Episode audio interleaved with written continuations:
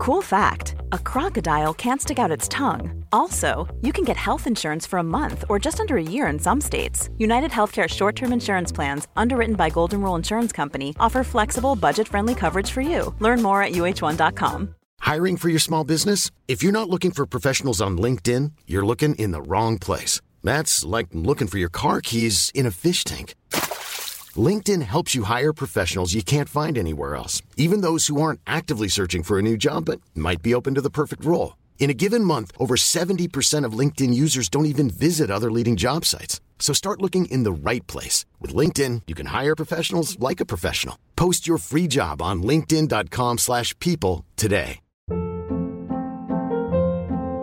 Hold up. What was that? Boring. No flavor. That was as bad as those leftovers you ate all week. Keke Palmer here. And it's time to say hello to something fresh and guilt-free. Hello Fresh. Jazz up dinner with pecan-crusted chicken or garlic butter shrimp scampi. Now that's music to my mouth. Hello Fresh. Let's get this dinner party started. Discover all the delicious possibilities at hello fresh dot com.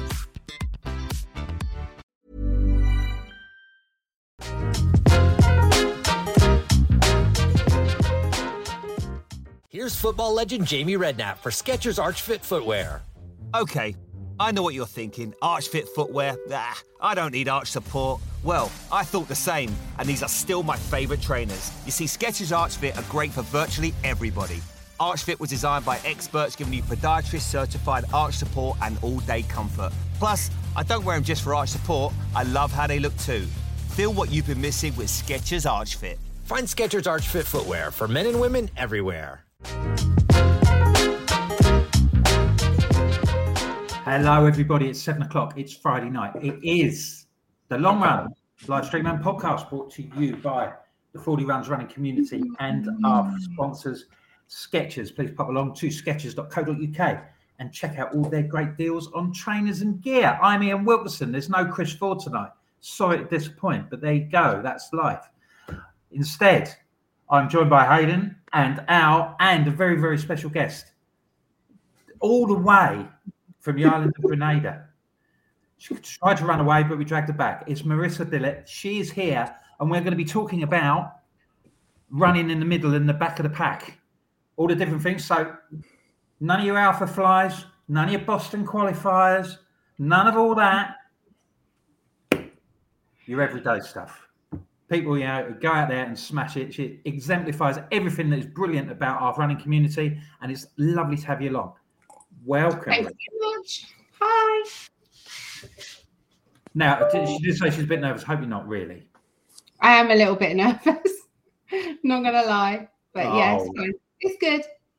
It'll be fun. Well, you know, well, we can only thank you for um, taking up time from your um, your holiday. I know. I'm very, I'm very honoured to be on the show. Thank you.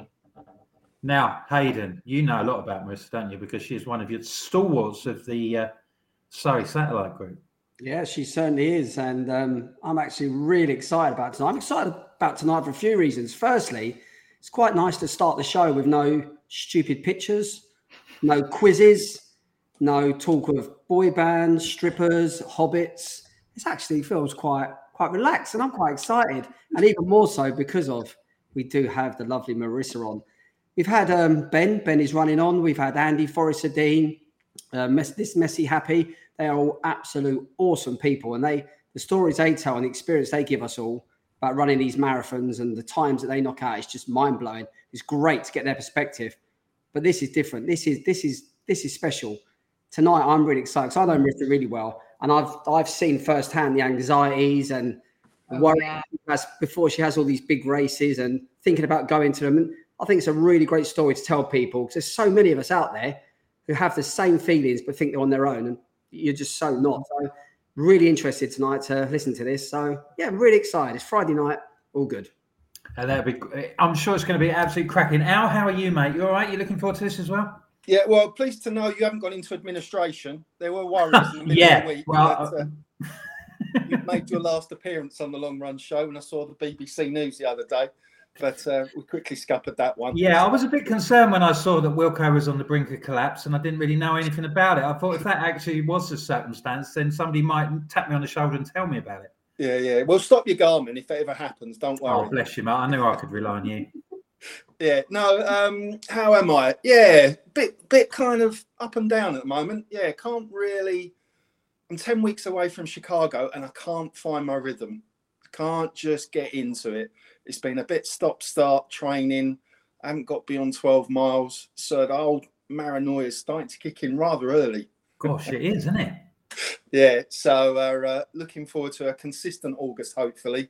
Get some regular miles under my belt. We've got a few fun days coming up. I'm sure we'll talk about those over the coming weeks. But, yeah, then uh, uh, head down all the way to Chicago, where I think you'll be there, Marissa, won't you? I will, indeed. On the start line as well. So, well. yeah, we'll uh, uh, have a good time, if nothing else. Oh, we'll, exactly. We'll chew the cud over that, you know, shortly in the next few minutes or so. Um, just a little bit of housekeeping. If you haven't joined us before live, um, we will put up a link um, on the Facebook group that you can um, click on, and then we can see your comments. And um, if you sign on, then we can give you a name like uh, Matt Doughty, Pablo Perez. I see they're talking. Oh, they've been on the YouTube, but you can do that on YouTube as well. And then we can give you a name check, and we can pass on, you know, if you've got any questions you'd like to ask Marissa. You know, she's done some of the biggest marathons in the world. And um, if you're inspired by that and you'd like to know more about it, then uh, please feel free to uh, chip in with your questions, and um, we'll take it from there. So, um, well, being somebody's joined us from the other side of the world, it'd be rude to keep her waiting. And uh, because, you know, it's um, she's only got about half an hour until it's happy hour at Cocktails by the Pool. Yeah, it's, so, nearly, it's um, nearly happy hour. We wouldn't want to... Um, We wouldn't want to, uh, you know, put too much of a buffer on your holiday and everything. So um, let's dive into it. Why don't you? Uh, there are lots of people in the Fordy Runs community who will know who you are, but for those who don't, can you just give us a little bit of details about um, about yourself and um, when you started running and how you got into it? Okay, so I'm just turned fifty. Um, I've been running for only six years. I done couch five K after. One of my friends said, oh, look, I've joined this group. Do you want to come? And I went, nah. She went, oh, I've done five K. I went, really? Oh, okay. I can do it as well then. So it all started from there. Joined a running group, done couch five K. And before I'd even finished, I'd signed up for a ten K. And then before I'd even done ten K, I'd signed up for a half marathon. And then my first London was coming. So, yeah, I sort of got railroaded by my own um, desires to be better. So, well, how did you, so now what motivated you to move up those particular steps? Because sometimes, I mean, we know a lot of people that loads and loads of people do couch five K, and some people, you know, they do it and they, they hit a bit of a wall and then they stop and then they don't sort of like kick. What motivated you, do you think, to crack on? Someone said I'd never be able to run a marathon, and that was it. As soon as someone says I can't do something, I will do it, and I don't care how I will do it, but I will do it. Um, so some lovely man at my running club said, you'll never do a marathon. You know, I think you're a little bit deluded. Um, so I went. It wasn't me, by the way. No, it wasn't you. It wasn't Fordy's, actually. Fordy's wasn't even around then. It was um, two thousand eighteen, I think, when I first thought about running.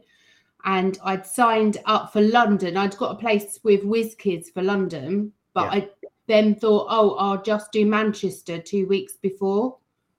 So I'd done two marathons, like, back to back, really, for my first marathons, and it was purely because someone said I couldn't. Yeah. Is that and is that the attitude you have to a lot of things? You know, did you sort of like bring that to you? Everything, everything, everything. It's not just running, it's like everything. If you can't, if someone says you can't do something, then yeah, you've got to get up and show them that you can do it. So yeah, that's how it all started. And, and um, here I am. So which race is it? You know, you, you said you've done London. Which, which, how many marathons have you done now? So I think I've done um, t- maybe fourteen. Yeah. With a couple of um, ultras in there. Oh, yeah, just sort of sprinkled on the top. Yeah, yeah, just a, a little. Decoration. Yeah. little decoration. It looks nice. The medals are really good on ultras. So, yeah. Well, but, yeah, um, I, I suppose there's that. But, you know, whether that had um, tipped the balance in the favour of me doing one, I don't know. Whether I might need a bit more inspiration, although people say they're just sort of like thirty-mile buffets. So that's much more up my street, really. But, yeah, um, see, but I struggle with that. I can't have a thirty-mile buffet. yeah, so, yeah, I do struggle with, like, fueling and stuff like that. But, um, yeah, I think the ultras are a little bit more flexible than the marathons. I find the marathons are really, yeah, time, time orientated. Yeah. Like, you have to move. Like, we've got a problem with Boston at the moment. I'm never going to qualify for, for Boston. So that's my pig's ear at the moment. I can't, I don't know how I'm going to get into that one. Yeah, but you don't need to be hard on yourself for that, because to be fair, probably ninety percent of people listening here aren't going to qualify for Boston. That That yeah. is, that is to qualify for Boston yeah. is, is you know. I know. I know, exactly. So yeah, so you can't you can't be hard on yourself with things like that. And there is other ways to get into Boston, which yeah. obviously you're going to explore and go for, because obviously Boston is the completion for most people for the six stars, which it will be for you. So yeah. tell us, what ones world majors have you done so far? So I've done I've done London twice, um, Berlin I done last year, um, coached by um, someone on the show, um, really good. My favourite marathon ever, I think, um and then Tokyo I'd done in March, which was my worst marathon ever. It was horrendous. mm. horrendous We'll move on to Tokyo a little bit, because there's a couple of sort of angles on that that I'd like to talk to you about, um but um what was, thinking back about your first moment when people doubted that you could do it, what would what were their motivations for coming up with that sort of comment, do you think? Why did why did people think that? I think because I'm I am a slow runner. I'm I'm probably about comfortable at twelve, twelve and a half minute miles. Uh, really, I like to run at thirteen because I don't like to move fast. My body doesn't like moving fast. It does all funny things when I'm told to run fast. Um, I like to be slow. And that's my speed. So I think when I joined the official running club that I was with before moving over, I um they were very they were all really fast runners. There was a few of us, maybe ten, that were called the slow runners, and we actually have a WhatsApp group called the slow runners. Um So I think when other people look in on that group and see you struggling, seeing you struggle to run fast up hills, they think, oh, my God, what are they thinking? They are never going to run a marathon. A marathon is, we all know because we've all done it, but they are such a long way. But I think running slower, you have, you can build more stamina. If you run fast, you've got to run fast for like three to four hours and get it done. Whereas I can normally go on for quite a while and not stop mm. because I'm not burning myself out. I'm not using all my energy in one short burst. I'm literally dragging it out over five, six hours. So do you do you run all the way? Do you, do you Jeff at all? Do you walk? No, I, I Jeff all my marathons because I'm not built to run. I'm quite a big girl as well. I'm I'm a good size fourteen, so I'm not built for running long distance. I, mm. I have run, oh, actually, that is a lie, because I did run ninety percent of the Bournemouth Marathon back in two thousand nineteen. Yeah, so that is a lie, actually, I did. I only walked through the stops and maybe up two of the hills, because it was quite hilly. I didn't think mm. it would be. Um, so, actually, that was a lie. I did run that one, but yeah, it hurt more, but they so, all hurt.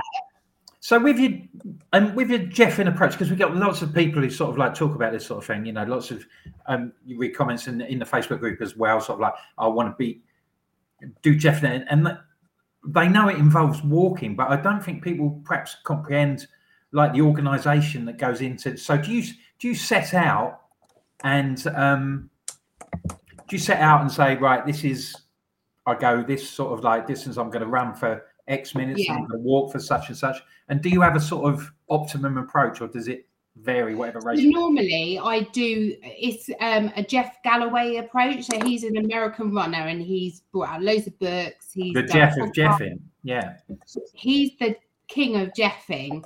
So normally he says if you are going to Jeff a marathon or a long run or a ten K, half marathon, whatever, start from the beginning. Don't run like a five K and then start Jeffing, because you've already used up all your stores. Um, so I play around a little bit with my ratios. Um, I normally do sixty thirty, which is sixty seconds running, thirty seconds walking. And I will do that for the whole marathon. If I get tired, I'll drop it down maybe to forty twenty. I just muck around, and I've got my own little timing app, and I've got about twenty different times on there, because it just depends how I feel on the day. And sometimes, oh, when your phone I'm, beeps, you move on to the next one, sort of thing. Yeah, yeah. Or in my headphones, if I'm playing music, it just beeps. I've done it this morning with my daughter. So we went running, and I it's just so hot here. We just done forty twenty, and I just poodled around the roads, and it was fine. It was hot, but it was fine. But she's just, like. She doesn't like the run walk thing. She's like, this is just annoying.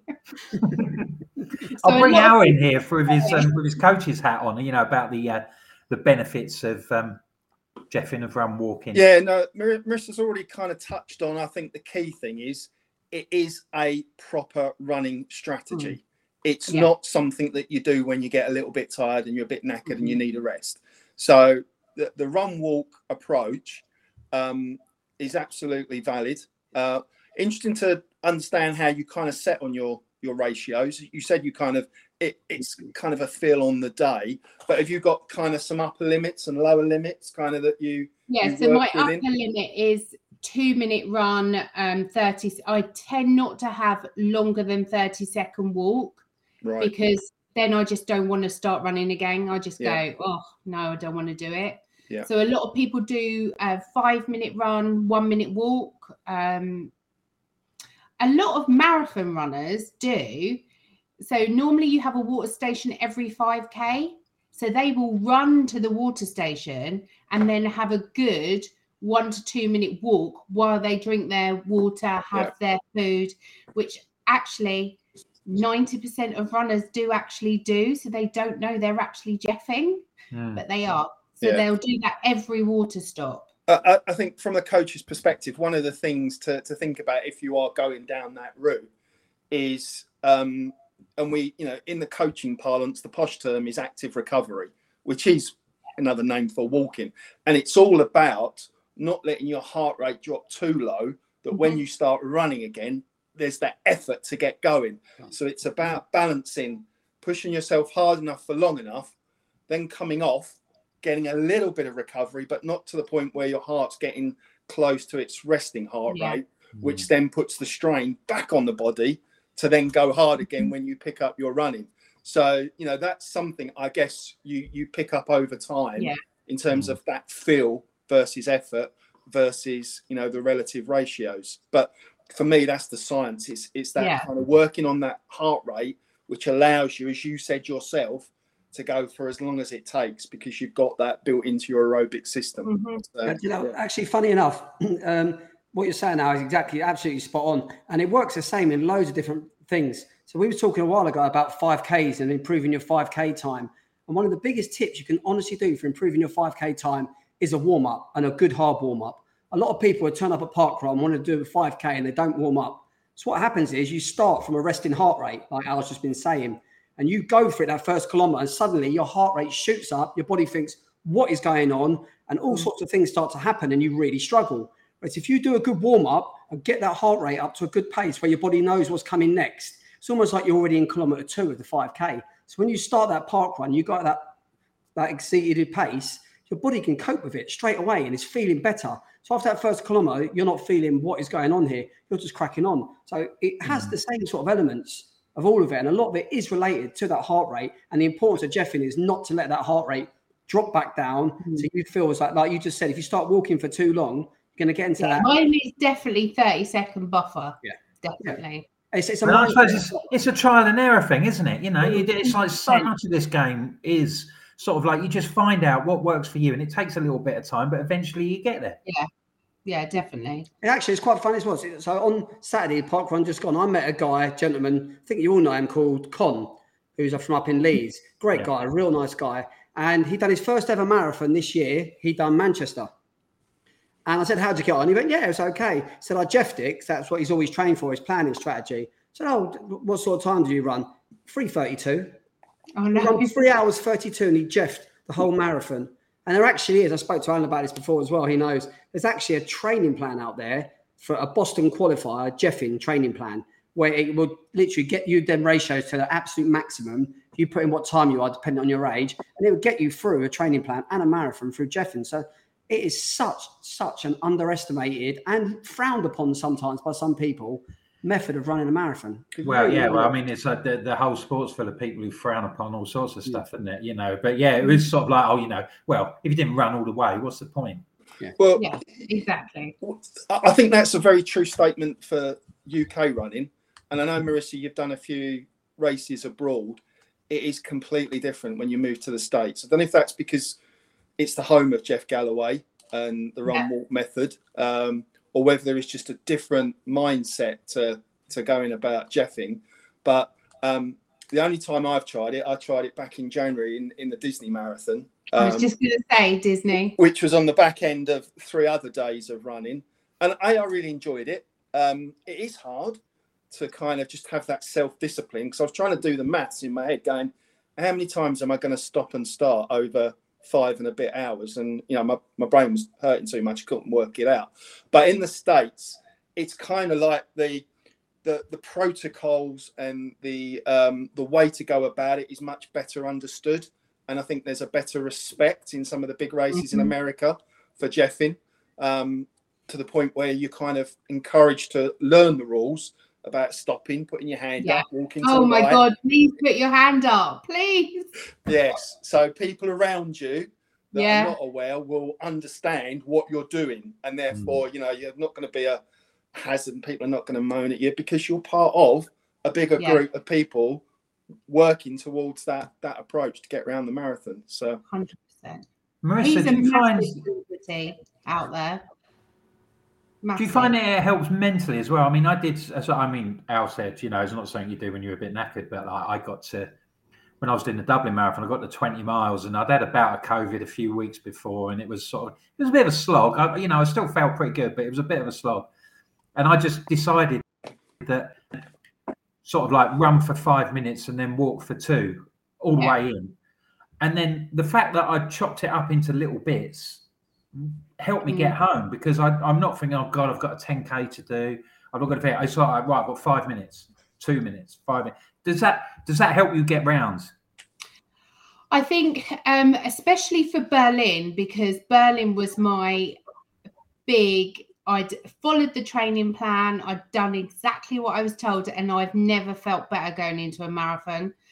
And literally every time my buzzer went off in my head, I didn't think, oh, God, not again. I just went for it.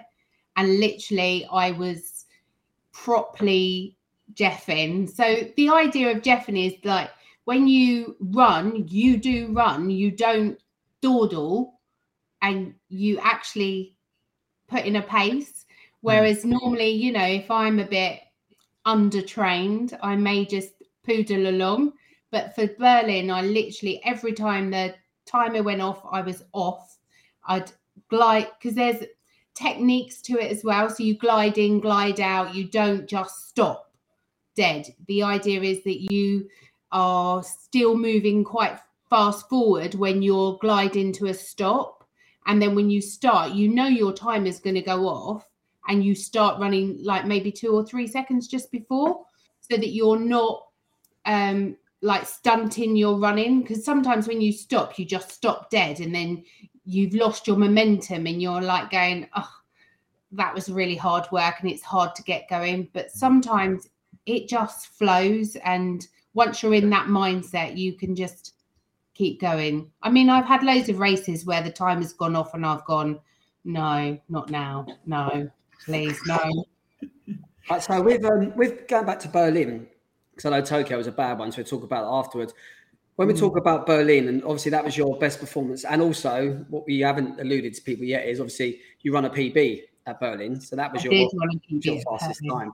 Yeah. So what was it? I think I know what the answer is. What was it, do you think, that motivated you so much with Berlin? Was it more the fact of the motivation of getting the marathon and getting a P B, or was it the other side of things where it was that fear and anxiety as we start to go down the route and start talking about the dreaded cutoff times? I think it was a bit of everything. I was um, mentally really well, physically really well. I was strong. I, I had no injuries. Um, being a bit older, you know, the body's not as um, capable as it was once when I didn't run, when I should have ran. Um, so I think going into Berlin, I was really well trained. All my runs had gone well. Nothing stands out that it went wrong. Um, my health was really good. And I just felt really good. And but I think, you know, on the day before the Berlin Marathon, he told me to just get to the front of your corral. Whatever you do, get to the front of your corral. Because I've never run under six hours. My fastest was six eleven. So to get under six hours, and I was the second to last corral, was I? Okay, so just for contact, I'll just give a bit of background to that. So at these, especially at the World Majors, well, it's well known with London because of all the press, but a lot of these World Majors do have cut-off times where if you don't make it within that time, you basically aren't registered. You, you're not recorded as finishing the World Major Marathon. And at Berlin, I know it was six and a half hours. Yeah. Which if which Marissa was around, was about a six-hour marathoner. So, but that wasn't the issue. The issue was it's six and a half hours from when Eliud Kipchoge went across that start line. So if you can imagine thirty, forty thousand people to get across the start line, and Marissa's corral, her pen, was right at the back. So I, we all knew in our heads it's going to take her a good twenty-five minutes, half an hour to even get to that start line. Yeah. So once you do that, you're almost limiting your time already. Already once she gets that start line, she knows she's only got six hours and five minutes, whatever it is, yeah, to get this marathon done. So this is why, this is going back to the theory why I was saying to you at the time, push yourself at least to the front of your corral, because they're massive anyway. So if you get to the front, that's another, that's another five minutes. So I think that is, as you said, so when you get there, so you had six hours to do it in. Yeah, so that morning I wasn't feeling great, I must say, because the the pressure is just horrendous, absolutely horrendous. Don't speak to me on a morning of a marathon, whoever you are. You could be David Beckham and I wouldn't want to speak to you. Just leave me alone. So the day before, all I could hear in my head was Haydn going, get to the front, get to the front, just get to the front. So I'm like weaving my way through thinking, oh, yeah, okay. Got to the front and it was really busy. There, like there was thousands of people in my corral and it was just crazy, absolute crazy. And I think that pressure is, yeah. Unless you're in a back corral, you don't know what that pressure's like. It's horrible, really horrible. But you've just got to try and... I don't think I was overly nervous. It was nothing like Tokyo. So I've only got good memories of Berlin, so it couldn't have been that bad. Hmm. But I do remember, if I had have seen anyone, I wouldn't have spoken to you. So I'm not being rude if I see anyone at a major. I'm just not talking to you. So were you conscious, were you conscious of that cut-off time, you know, sort of like throughout the process when you were doing your training always. And everything like that?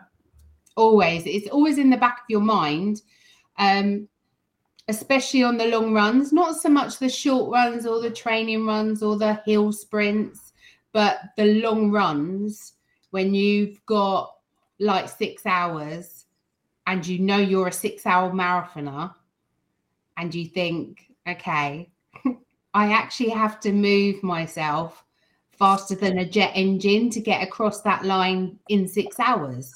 It's just, and Berlin as well, they even pulled the gate across before people had, they were there at the gate and they were shutting the gate. So I made it. And I think that's what made Berlin for me, really. I made the, the time and I was had five in front of my number. It was not six. It was my first under six hour marathon. So, so did you? Yeah. I'll, I'll bring Alan in a sec. Did did that give you the extra motivation to perform well and to get it done, because you knew that, you know, you anticipated that you wouldn't have much leeway when it came to sort of like being swept up? If I, if I'm honest, I didn't think I'd get through Berlin. I didn't think I'd make the cutoff. I really didn't.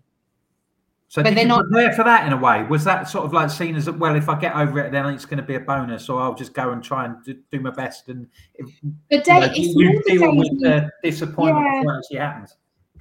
I think it's more the days leading up to it. I think the anxiety and the pressure is just, I mean, I get really sick. But at Berlin, I wasn't really sick. I was just, I went to the zoo the day before and spent all day walking around. I mean, you don't do that before a major, but obviously it was really good for me. But yeah, I think pressure's not great if you're a back of the pack person. It's not good.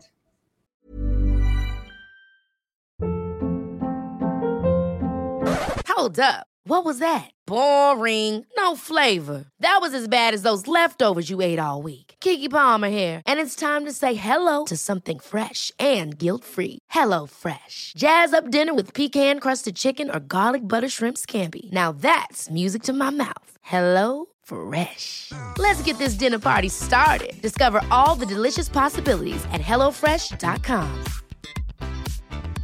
Hiring for your small business? If you're not looking for professionals on LinkedIn, you're looking in the wrong place. That's like looking for your car keys in a fish tank.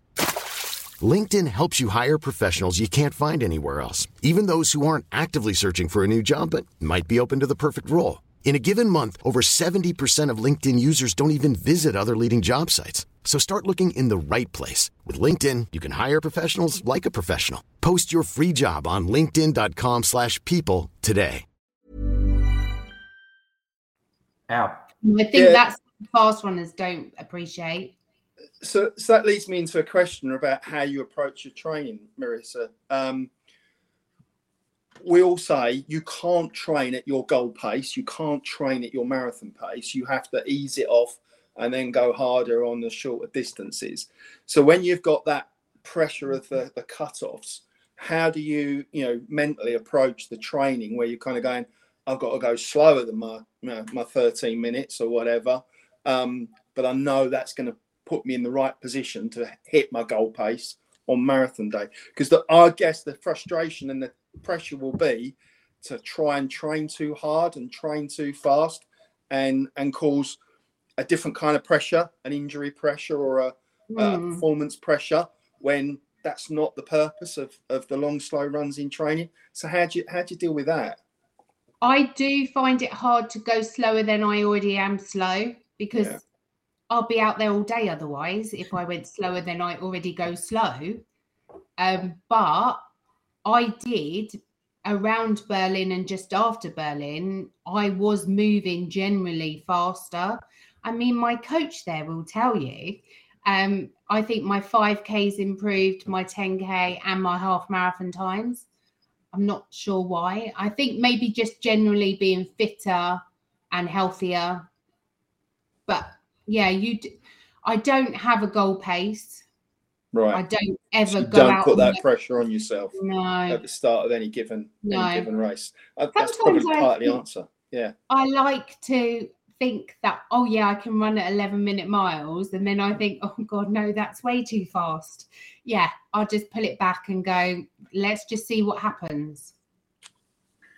Al, we've had quite a few sort of messages and stuff. Is there something we can yeah you know, I, try I and think, clear some of the log? I think it's probably true to say, Marissa, you're inspiring loads of people to, to comment about their experiences. Um, but yeah. I'm going to jump back to one of the first ones we got. Um, Because I think, you know, your experience will probably help the, this person. So uh, C K um, has got their first ten K, the first ever ten K tomorrow. Um, they're saying that to us that they're scared, they're worried, they're worried about being last. Um, they're worried about people, you know, thinking and laughing at them. So what would you, what advice would you give to that person to try and kind of give them a positive experience tomorrow? One, don't ever worry about being last, because sometimes you get the biggest crowd when you're the last runner, because everyone's still there.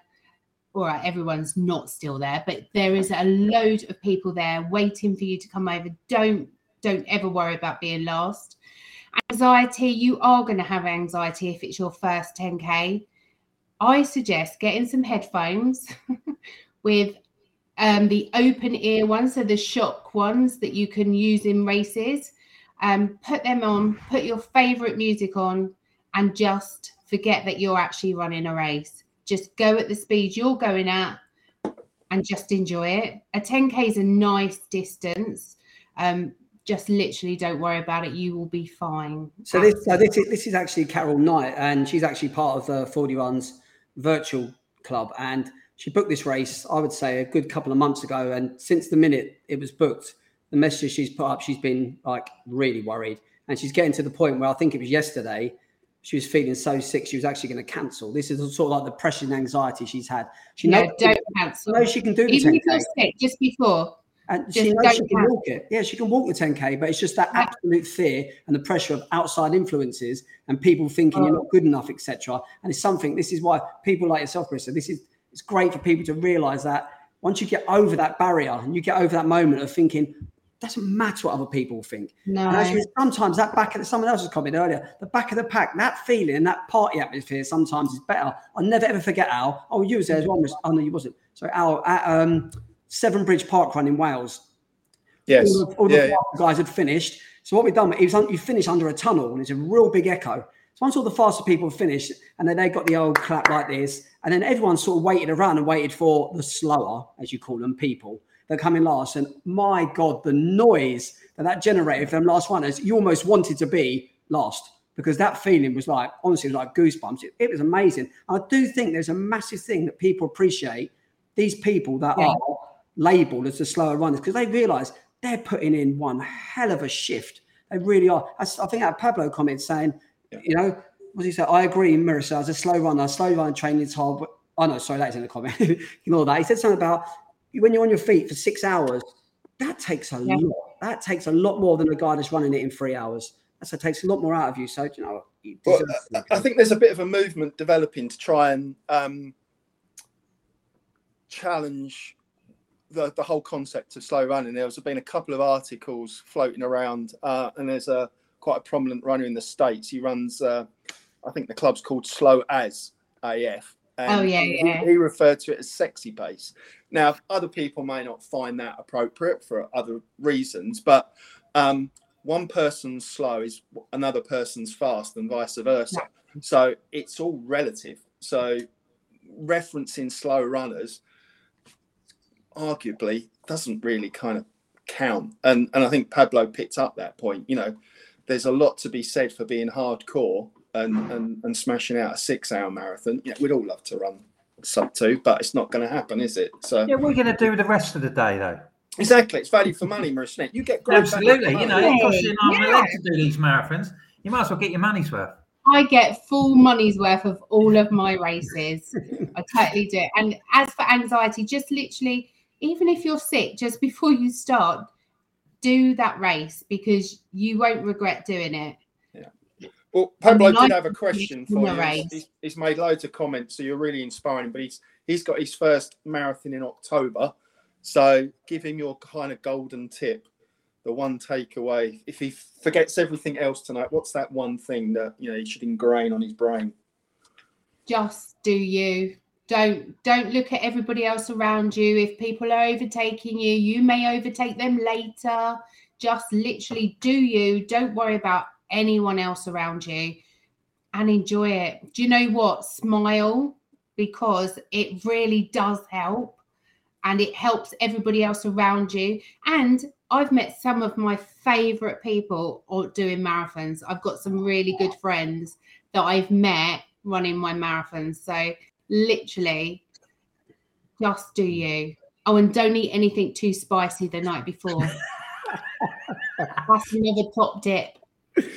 Certainly. Yeah, there's that, um, there's that quote, isn't there, Pablo, that um, you know, you can spend, you know, you'll have your days wondering whether you could actually run a marathon, but then one day you'll have the rest of your life knowing that you've done it. Yeah. And I, yeah, I think exactly. That's the most pertinent, the best running quote that I can possibly think of, and you won't regret it. It'll, it'll change your life. Yeah. And we've still got questions coming in, so I'm going to keep firing them at you, Marissa. We might have to do a extra a bonus episode to, to finish oh, wow. off all the questions for you. So that bar, you might have to wait for your first cocktail of the day. Um, oh. Stephen, oh, are you already there? Sorry, I just kind of shouldn't assume that you're staying dry till after this. Um, Stephen C, nineteen eighty-four, has got, it looks like a little bit of a flippant question, but I know it is a, oh, it's a serious one.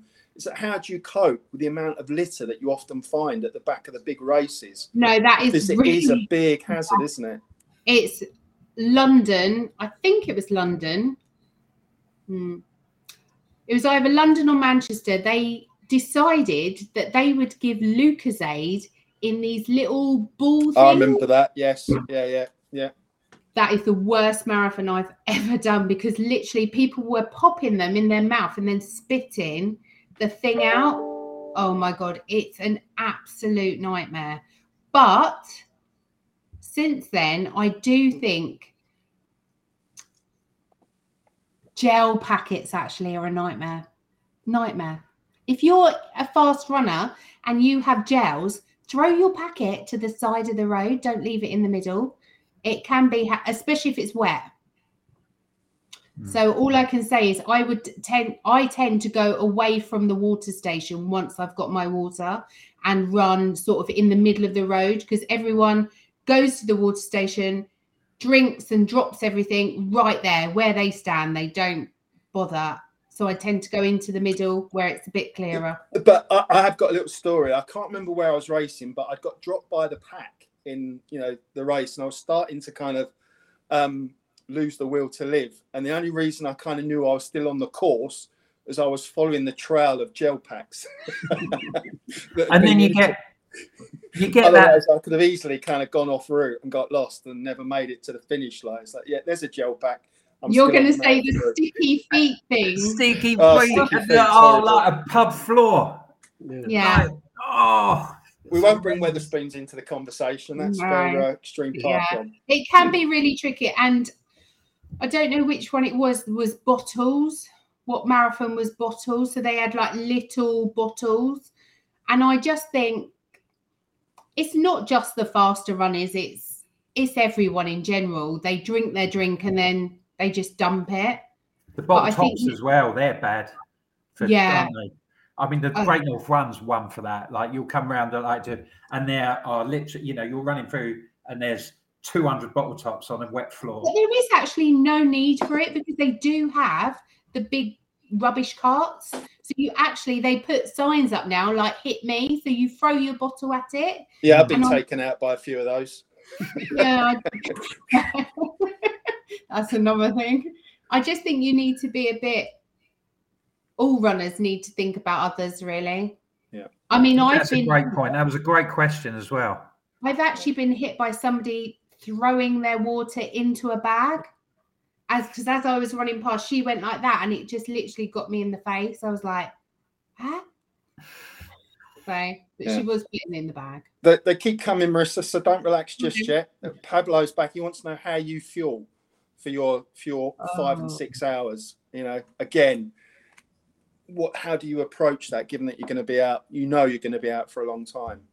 I'm a bit of a tricky one with my fueling because I've got a, a bowel disease, so it's really difficult for me to fuel. Um, I don't do gels. Uh, I just can't do gels.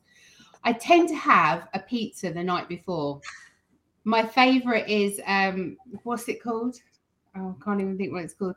The pizza that's folded over. in a, Calzone. In, oh, calzone. calzone. That's my favourite before a run. Um, and that seems to sit all right. But during the run, I tend to take shot blocks, which are the little jelly block things.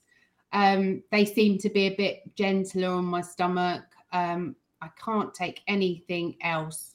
Can't eat a banana or anything. So you so. can't do real food. You're not kind of into... No. Uh, what is it? Um, you had that malt loaf, didn't you, Haydn? You're a bit of a Mortlow oh, yeah. fiend. I, only for yeah, only leading up for carb loading oh, right. thing. I do like a bit of serene, definitely. Oh, lovely. Yeah. yeah, he likes a hot cross bun as well. I do like a hot cross bun. Anything. I, I'm mad for a hot cross bun. Halfway through a long run, I always have a hot cross bun. It's great. But ultras, if I'm doing an ultra and I know that I'm not going to be running as fast as the marathon, I can generally eat anything like malt loaf and anything like, um, what else do I eat? Oh, I've taken jam sandwiches before. Very own Paddington and Bear. Yeah, no, I've eaten jam sandwiches in Bushy Park while um, Mo Farah was running past me. Any particular flavour? Um, strawberry. Strawberry. Right. Oh, come on. Don't be obscene now. With or without peanut butter? That's disgusting, no. just just checking. Just checking where your limits are. Um, I just wanted to speak, uh, Marissa, just to, before we, because we, being as we've got a guest, we've got to do a lightning round, so we'll get to that in a minute. Um, time is rushing on. We're absolutely smashing it today. Um, we'll just, I just wanted to talk... Um, you to talk about your Tokyo experience, because um, it sounded that, well, we might be revisiting a bit of a nightmare. I remember just setting this up. I remember the number of shows we did with Haydn before he was going, and that the anxiety he had about some very strict pre-race organisation. And, you know, it was not long after COVID, and you can only have water here, and you couldn't take this and you couldn't take that. You know, what was your experience? What actually happened? Tokyo was a nightmare from the moment we landed in Tokyo. So it's quite a challenge just even getting from the airport to um, the expo, your hotel. Um, they say that English is really well spoken there. It's really not um, well spoken there. As for the marathon, it is really strict, really strict cut off, and there was no moving pens. You, I was literally in the back of my back corral. So there was about thirty of us all huddled together, um, going, oh my God, what are we doing? The anxiety before, I was really ill, really ill. I just thought, I don't even know why I'm going, because I didn't think I would make the cutoff, because they also start from the first runner, but they said it could take up to forty-five minutes for the first runner for you to get past where the first runner started. So I was already going, well, that's forty-five minutes. Um, I don't think my training had been great because I'd had COVID. I'd been to Australia. Um, my training was rubbish. Um, Yeah, everything about Tokyo just screams anxiety. But can and I, I, think- I add a slight caveat to that? Because you're being a little bit, um, not harsh, you're being a little bit not with the truth here. So the reason she was very ang- anxious as well is because, and I did talk about this before you come on the show, this, don't get me wrong, this lady here, there's a lot of love for her tonight, and so there should be. Listen, she is not a struggling runner. This lady is an absolute machine. The week before Tokyo, the reason she was so tired going into it was she decided to do the Disney Princess over in Orlando. Oh, yeah, I forgot so, about that. Yeah, conveniently. So she's done a five K on the Friday, ten K on the Saturday, half marathon Sunday, and then flew straight back into Heathrow, was at home for what? Not even twenty-four hours. And I've done the housework. And then flew out to Tokyo. So obviously putting that with anyone, even if you're Eliud Kipchoge, I'm pretty sure that's going to put you on a back foot straight away. But yeah. um, obviously going into it, the anxieties and that, this is when I first realised. I knew at Berlin you was ang- anxious about stuff, but Tokyo really hit me with you. With yeah, what, like, so for people that don't know, they have these people, the, the back markers, literally, they um they have balloons. So you get these people, it's almost, probably shouldn't say it because I'm going to get accused of being prejudiced, I don't know, but it's almost like a Squid Games thing. These people walk on the balloon, and they are, they are petrifying. And what they do is they, they walk at that slowest pace. And once they overtake you, They literally, they take you out of the marathon. There's, wow. a, there's a coach waiting, and they just put you straight onto the coach, and that's the end of your race. And for me, even thinking about that, and I saw them at the start. I saw them all walking to the back before I even went off. And I saw them, and I thought, it almost gave me like goosebumps. I was like, God, it's just not nice to see them. And to have them sort of almost on your tail nearly they weren't far behind me, were they? No, they, no, they weren't too far behind you, no. But the most important thing was they were behind you the whole way. And they were behind me, yeah, definitely, because but, I was going for it. But that I've never run thirty K so fast. I know. I just think, you imagine yourself at anywhere, a park run, a five K, a ten K, a half marathon, anywhere. You've got someone right behind you, almost like they're coming to tap you on the back. The minute they do, you're out. That, that is just, that is the time when I realised, wow, this is this is this is a different game. I realised what you're going through, and to add that on top of the anxieties that I was moaning about, silly ones like the flight, and I'm tired, I don't eat much Japanese food. Mine just become absolutely insignificant because, and fair play to you, honestly, you got that job done. I know you didn't have a great time, and actually, Speedgoat, me and Speedgoat were waiting for you at the end, and Louisa, and you didn't even come in the end. You went home, and I think you went home. That, I know you won't mind me. I think you went home. We messaged you, and you just said, "I'm in the bath crying." And you, yeah, had the, you had the Tokyo medal as well, but it took that much out of you, didn't it? It was, it was literally, it's what stuff of nightmares is made from. I literally hated every minute of it. But as soon as that gun went, I went, I was like, literally, they are not getting me. And I think sometimes maybe the fear did help with that a little bit, because there was no way someone was pulling me off the course. I actually saw them grab one woman and put her off the course. And then I saw another lady who ran round them and said, no, you're not getting me. Wow. So, yeah, it's, it's Tokyo. It's incredible. I know. Right. Well, should we go back to the questions, then? Because we still have got loads and loads of questions. We've got someone asking, who is your favourite child in the Surrey Fordy gang? What is that oh, about? What is I that about? Marissa is seen as like the Surrey Fordy mummy, and she mothered a few of the younger mm. people there. So, Marissa, let's just talk quickly about your involvement with the Fordys. You know how you got how you got into it, and um, you know how you joined the group now, because you you say you were at a traditional running club, and then. So you... I had um, seen something, I'm not even sure what, and then I went for a run in a park not near me, like but maybe thirty minutes away, a Christmas five K or ten K run it was, and I met Claire, and she said, oh, come to the Fordies. So I looked online, I joined, I got my t-shirt, and yeah, that was it. And then she invited me to the Surrey one as well, so that's when I met certain people that make me run fast and all the other shenanigans. Exactly. But literally, I love, I love it. I love the Fordies. They're so good. Like now, my little family. Oh, that's lovely. Mm. We feel like that about you too. That's brilliant. Oh. Thanks ever so much. Um, now, um, we're going to delve a little bit deeper into your running with Go the on, lightning rounds, because Al's back. Yeah, he's sorry, I've got no iPad and all the buttons are in the wrong place, and I think I pressed the wrong one. But yeah, he's had a bit of a uh, self-inflicted technical issues. But um, we are now, I, me and Haydn will now take a back seat, and you, Marissa, can okay, um, answer Al's taxing questions. Go on then, hit me with it.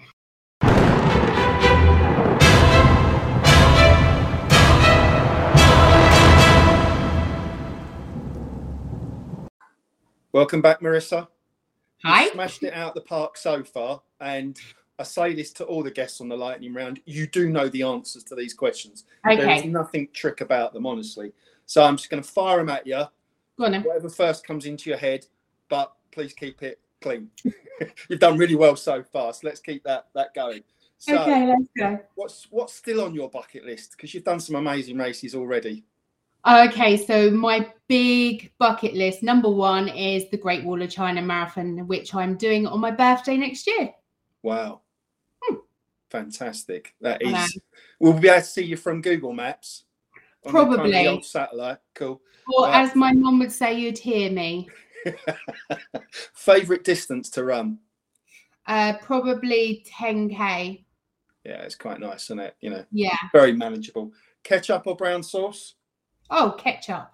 Right. Go-to shoe brand? What you're wearing at the moment? Saucony. Yeah, and is that your marathon shoe as well? Mm, not sure. I might be tempted by the Adidas. Uh, right, okay. Keep your options open. Yeah. Okay, so summer training for an autumn race or oh. winter training for a spring race? Oh, I would go winter training, but I tend to train better in the summer, apparently. Right. Well, that's kind of proven, is it, in all your stats? Yeah. Cool. But right. I don't like being hot. Okay. Barcode scanning or tail walking? Got to chuck a Oh, tail right. walking. Tail yeah. walking. Yeah. How, how many volunteer credits have you got? Do you know off the top of your head? Hundred and uh no no no no seventy-two, I think. Wow, well done. Coke or Pepsi? Coke. Hill repeats or sprint intervals? Oh, God. Um, neither. You no, you've got to choose one. You can't. Hills. Hills. Fair dues.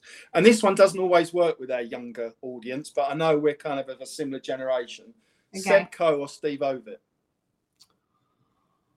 Steve Ovett. Yeah, I was a Steve Ovett man. Yeah. And final one, remember, you're going out, you're doing your long run, you got your marathon, this is your one song playlist. So what is that one track? Oh, my God. Really? Are you ready? Yeah, go for it. And Toby will play it as an outro. No, you can't. Footloose. Footloose, that's classic. Yeah, eighties classic. There you go. Lightning round done. Well done, Marissa. You got well, full, full house, ten out of ten. Thank we'll you. Bring the other guys back.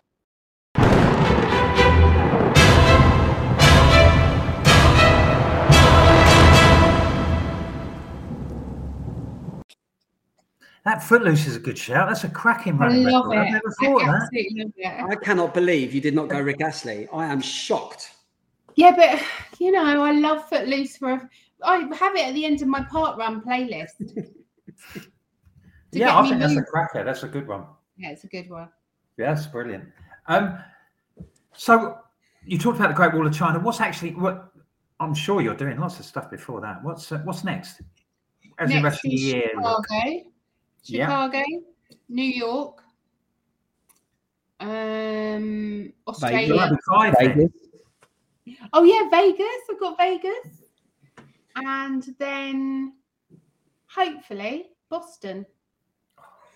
So what would your, to sort of sum up, what would your advice be to people who find themselves, who may feel that they're in the same position as you, that you're they're sort of like mid to, we're sort of like pack runner. And think, oh, they're not... You know, it's not for me, you know, doing these these sort of races are for other people and all this sort of no. thing. You know, what's the motivation that you can for everybody? To themselves? I just think being at the back of the pack doesn't make, make you any less a runner or any less a person than anybody else out there in the whole world. Yeah, I would love to chase Kipchoge, but I am not chasing Kipchoge. Um, I'm chasing myself, and anyone can do it. Anyone. If you want to do a major, then you do a major, and don't let anyone tell you you can't do anything, especially yourself. Yeah, because I have that problem sometimes. Yeah, that's actually something you didn't really delve into tonight, but that is something that is absolutely massive. A lot of running, a lot of everything in life is up there, and it's telling yourself you can talk yourself out. You could have talked yourself out of Tokyo. You could have talked yourself out of Berlin. But you didn't. I could have talked myself out of this. You could have, yeah. But you got there, you got to the start line, you got to the podcast tonight, and you did it. Yeah. And that and, is so important. And so, Haydn, you know, just so you to talk about Marissa, and uh, try not to make her blush too much, but you know, she must be she must be a great motivation for people who go every Thursday to the Surrey group, and oh. sort of like when people see what she's done and stuff. Oh, she is absolutely, and she isn't an inspiration, motivation, because she's what she classes herself as a slower runner. It's not about that. It's her personality. It's it's, oh. it's her experience. It's everything she's done. It's, yeah, absolutely. You've seen from tonight, as I said before, I'll say it again, she is an absolute machine. Well, coming up this year, we're talking about Chicago, New York. Then you've got Las Vegas, China.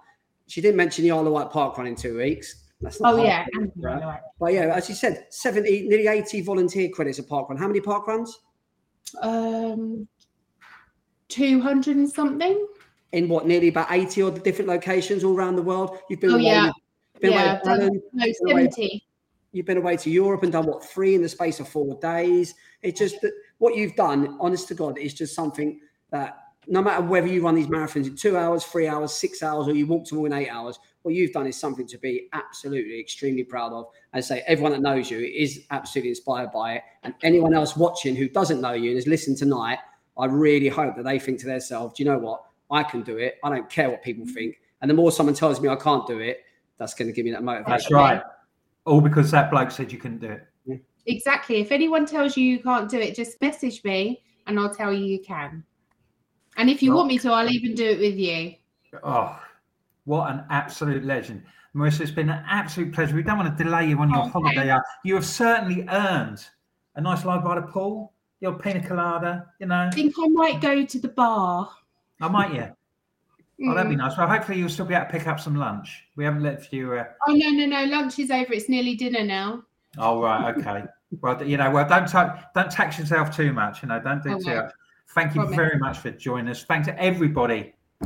Thanks, boys, for your company tonight. Thank you uh, for listening. Thank you for um, your great input and your questions. We, you know, we always say that, you know, that the fact that you you write your questions and um, you can be interactive with the show too is what makes it so unique and makes it stand out from a lot of the other running podcasts out there, because we are live every Friday, either on YouTube or on Facebook. But if you can't catch us live on a Friday night, you know, you can download us on um, Spotify, Apple, Amazon, wherever you get your podcasts, and um, all sorts, you know, that it's all out there for you. So we'd love to hear from you. Take us on your long run. Thanks again to our sponsors, um, Skechers, Skechers dot co dot U K. Pop along there for any of your, um, you know, to have a look at some of the gear and the trainers that they've got. Also, bear in mind that our friends at start fitness dot co dot U K, they offer a ten percent discount with Fordy Runs on all sorts of stuff. And, you know, we're very grateful for their support as well. So um, we're not here. There's a pre-record next week. Um, Chris is do, has done a uh, chat with Ben, who um, will be no stranger to you listeners, who's been absolutely smashing his times at all sorts of distances in the last few weeks. So Chris has had a chat with him about how he's been getting on and um, his... Um, in his running journey in general. So we'll be playing that next Friday um, while Chris is away. Uh, there, and um, all I can say is thank you very much for your company again. Enjoy your running. Stay safe. And we'll see you next Friday.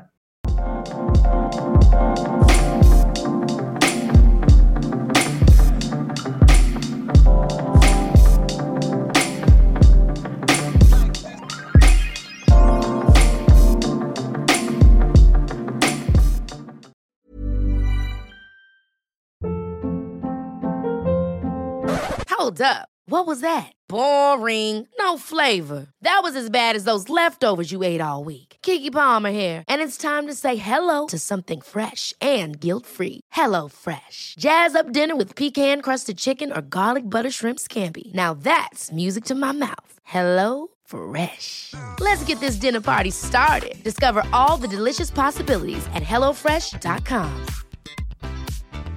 Mom deserves the best, and there's no better place to shop for Mother's Day than Whole Foods Market. They're your destination for unbeatable savings, from premium gifts to show-stopping flowers and irresistible desserts. Start by saving thirty-three percent with Prime on all body care and candles. Then get a fifteen-stem bunch of tulips for just nine ninety-nine each with Prime. Round out Mom's menu with festive rosé, irresistible berry chantilly cake, and more special treats. Come celebrate Mother's Day at Whole Foods Market. Even when we're on a budget, we still deserve nice things. Quince is a place to scoop up stunning high-end goods for fifty to eighty percent less than similar brands. They have buttery soft cashmere sweaters starting at fifty dollars, luxurious Italian leather bags, and so much more. Plus, Quince only works with factories that use safe, ethical, and responsible manufacturing. Get the high-end goods you'll love without the high price tag with Quince. Go to quince dot com slash style for free shipping and three sixty-five day returns.